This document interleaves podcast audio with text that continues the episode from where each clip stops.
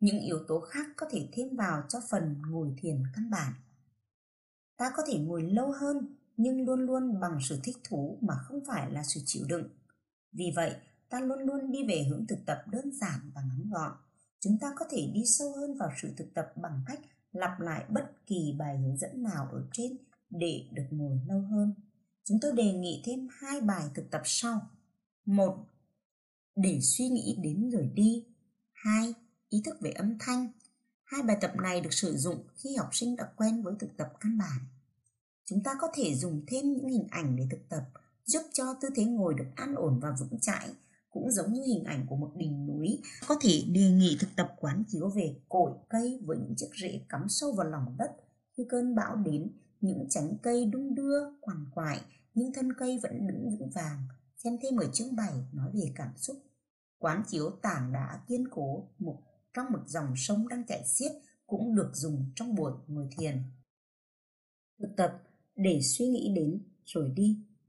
Đi từ bước 1 đến bước 5 trong phần thực tập căn bản trên, sau đó thêm vào phần này. Khi ngồi, ta ý thức về những suy nghĩ đang đi lên. Khi thấy mình bị kẹt vào trong những suy nghĩ ấy, thì đừng tuyệt vọng bằng cách chú ý về suy nghĩ đó.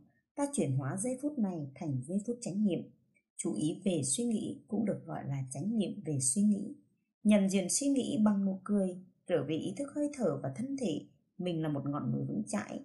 Dù trong mưa gió, thời tiết có đổi thay, mình vẫn không lay chuyển và không run sợ.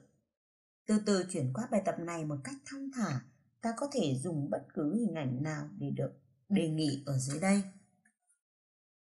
Những hình ảnh giúp buông bỏ suy nghĩ và cảm thọ cũng giống như đám mây đi ngang qua bầu trời, ta có thể đề nghị các em xem những suy nghĩ và cảm thọ như xe cộ đi ngang qua mình ngồi bên lề đường quan sát. Những chiếc xe buýt chở đầy suy nghĩ đến rồi đi có thể gọi tên từng suy nghĩ và cảm thọ đang có mặt. Một dòng sông đang chảy qua khi mình ngồi trên bờ quan sát. Thác nước đang đổ xuống ầm ầm khi mình ngồi nhìn từ phía sau. Các nhân vật diễn xuất hiện rồi biến mất trên sân khấu hoặc trong phim, có thể dùng một tấm thẻ đặt tên cho từng suy nghĩ và cảm thọ của mình. Khi mình và học sinh đã quen với bài tập này, ta có thể mời học sinh chú ý đến những suy nghĩ hay cảm thọ thường tái diễn đều đặn về ý thức những thực tập khí của tâm hành. Ví dụ như, ta đang lo lắng rằng không ai thích tôi hay ta đang lên kế hoạch, chán quá, trưa nay mình sẽ ăn gì đây? Không nhất thiết phải sử dụng hết chỉ sử dụng một hình ảnh cho mỗi bài tập. Thực tập ý thức về âm thanh. Đi từ bước 1 đến bước 5 trong phần thực tập căn bản, sau đó thêm vào phần này. Có những âm thanh thường làm ta khó chịu khi ngồi thiền, khi ta tìm cách có mặt với âm thanh đó, nó như đang là bình đẳng, đừng xen vào một ý niệm nào cả, giúp ta sẽ cảm thấy dễ chịu hơn. Ý thức về âm thanh trong phòng hay bên ngoài đang đi vào tai mình, tập trung vào tính chất của âm thanh, cường độ cao hay thấp, âm lượng to hay nhỏ, nhịp điệu nhanh hay chậm. Chú ý và buông bỏ bất kỳ một suy nghĩ hay cảm thọ nào phát khởi khi nghe âm thanh. Từ từ chuyển qua bài tập này một cách thong thả, bài tập này đặc biệt hiệu quả khi có một âm thanh nào đó quá lớn vang lên, làm ta khó chịu trong lúc ngồi thiền. Nhìn sâu, những câu hỏi quán chiếu giúp ta nhìn sâu hơn về sự thực tập ngồi thiền. Sau đây là một vài câu hỏi cho giáo viên dùng để tự quán chiếu hoặc sử dụng cho học sinh chia sẻ trong lớp hoặc để những câu hỏi này đi vào tâm thức các em. Ta không cần phải sử dụng hết tất cả các câu hỏi. Đây không phải là bài kiểm tra. Bây giờ ta cảm thấy thế nào trong thân, tâm và hơi thở? Thực tập ngồi thiền thấy như thế nào? Kinh nghiệm của mỗi lần giống nhau hay khác nhau? Tâm ta đang ở đâu hôm nay? Căng thẳng, tĩnh lặng hay tán loạn? Thân thể ta đang ở đâu? Chỉ ngồi mà không làm gì cả, thân thể ta thấy thế nào? Dễ hay khó? Có muốn nhúc nhích cửa quậy nhiều không? Nếu có, ta có thể đổi tư thế trong chánh niệm hay không? Nếu thấy tâm đi lang thang, ta có thể có khả năng đưa tâm về với hơi thở và giây phút hiện tại hay không? Ta có thể thêm một số câu hỏi thích hợp khác đặt những câu hỏi đơn giản cởi mở có tính chất khuyến khích mà không lên án. Chấp nhận tất cả những câu trả lời, kể cả những câu trả lời tiêu cực và câu trả lời em không biết, nhẹ nhàng hướng sự chia sẻ về những kinh nghiệm hiện tại có thực trong cuộc sống. Hướng dẫn dành cho giáo viên. Tìm thế ngồi thích hợp nhất. Giáo viên và học sinh có thể thử những cách ngồi khác nhau để chọn cho mình một tư thế thích hợp nhất trên ghế hoặc trên sàn nhà. Dành thời gian chọn cho mình một tư thế ngồi thoải mái để ngồi được lâu mà không bị phân tán hay phải thay đổi tư thế nhiều lần. Đảm bảo cột sống thẳng, ngồi thẳng nhưng buông thư nhẹ nhàng để việc ngồi thiền trở nên dễ chịu, thích thú. Cầm hơi cúi nhẹ xuống để đầu được nghỉ ngơi thoải mái trên cột sống. Mắt nhắm lại hoặc mở hé nhìn xuống một điểm nào đó trước mặt. Nếu ngồi trên ghế, đừng ngồi sát lưng ghế, không dựa vào thành ghế, đặt hai bàn chân vững chãi trên sàn nhà. Nếu ghế hơi cao, ta dùng gối ngồi hay một vật gì đó để kê chân sao cho thấy thoải mái nhất. Nếu ngồi trên gối ngồi hoặc trên sàn nhà thì giữ 3 điểm, bàn tọa, hai đầu gối sát mặt đất. Nếu không ngồi được như vậy, hai đầu gối không sát đất thì kê thêm gối ngồi hay vật kê dưới đầu gối để tư thế ngồi được vững chãi. Dần dần, ta và học sinh có thể học cách ngồi trên sàn nhà với hai chân chéo nhau, trên tòa cụ hay dụng cụ ngồi thiền đặc biệt. Phải luôn bảo đảm hoàn toàn thoải mái trong khi ngồi. Đừng thử một kiểu ngồi mới quá lâu. Đầu gối phải thấp hơn hông của mình.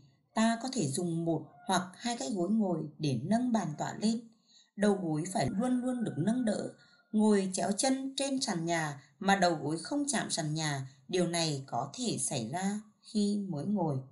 Khi mới ngồi thì có thể dùng gối ngồi kê thêm dưới đầu gối. Chúng ta có thể dễ dàng tìm hiểu thêm trên mạng về cách hướng dẫn các tư thế ngồi như ngồi chéo chân, ngồi trên đầu gối như tư thế ngồi của Nhật Bản, ngồi bán già, tư thế nửa hoa sen, kết già, tư thế hoa sen.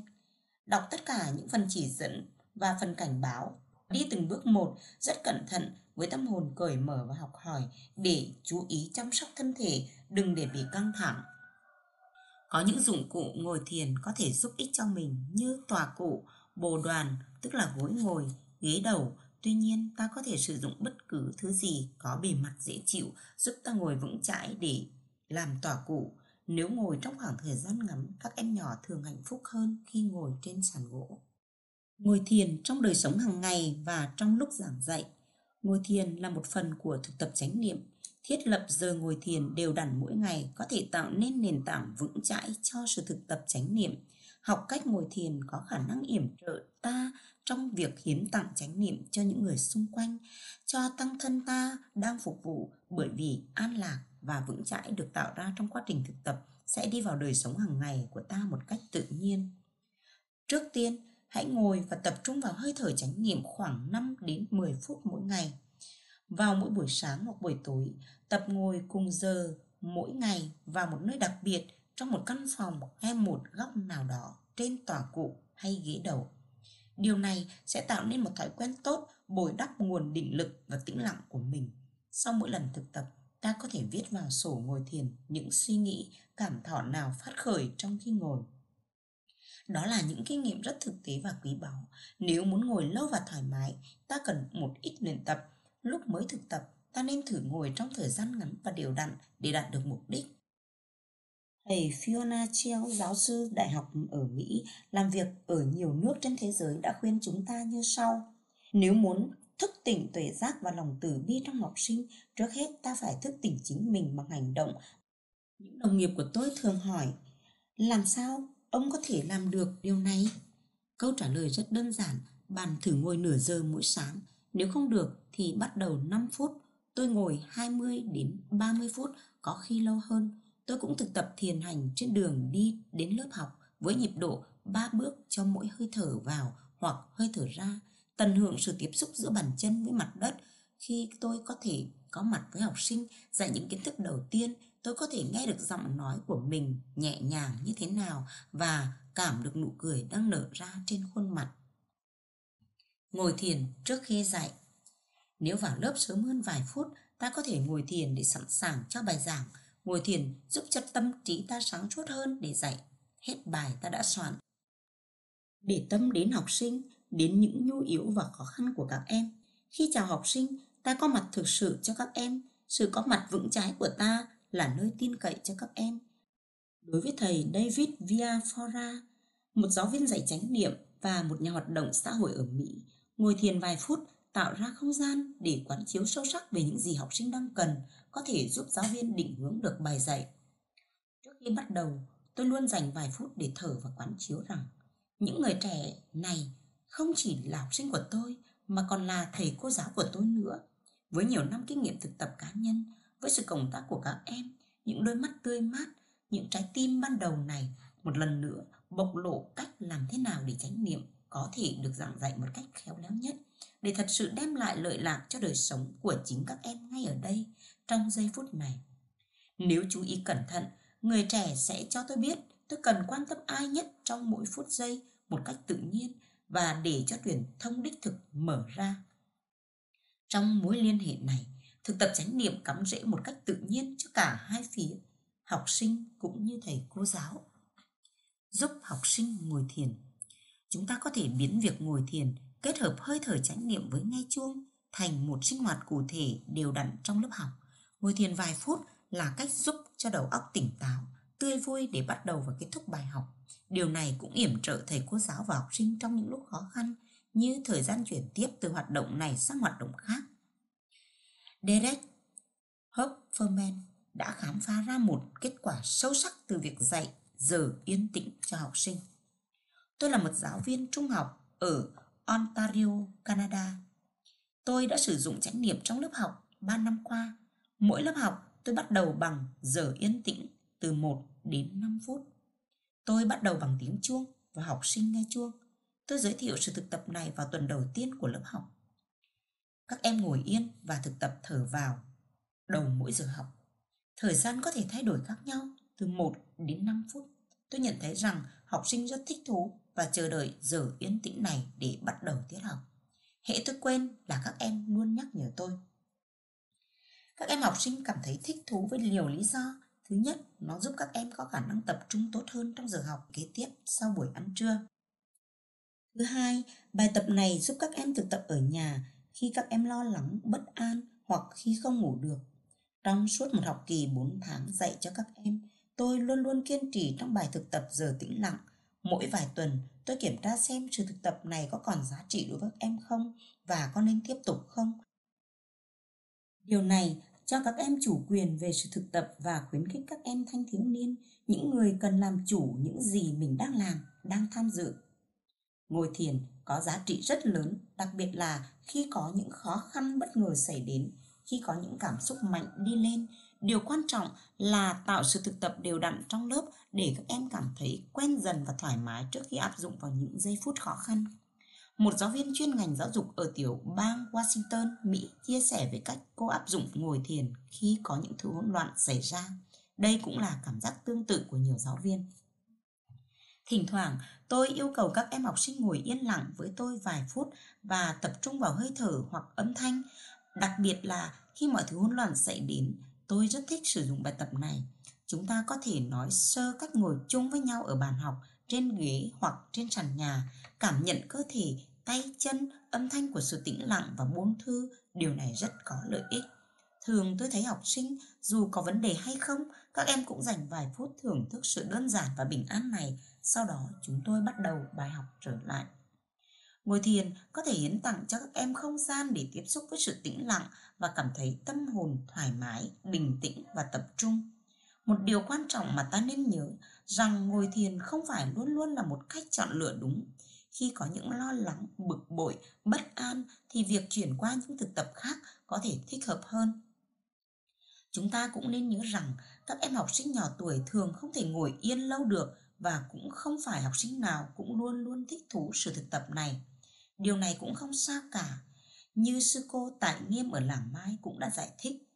Vào những giờ sinh hoạt cuối ngày, chúng tôi mời các em thiếu niên ngồi yên lặng để thưởng thức tiếng chuông và hơi thở trong vòng 5 phút. Cho dù ban đầu các em không thích, cũng không sao.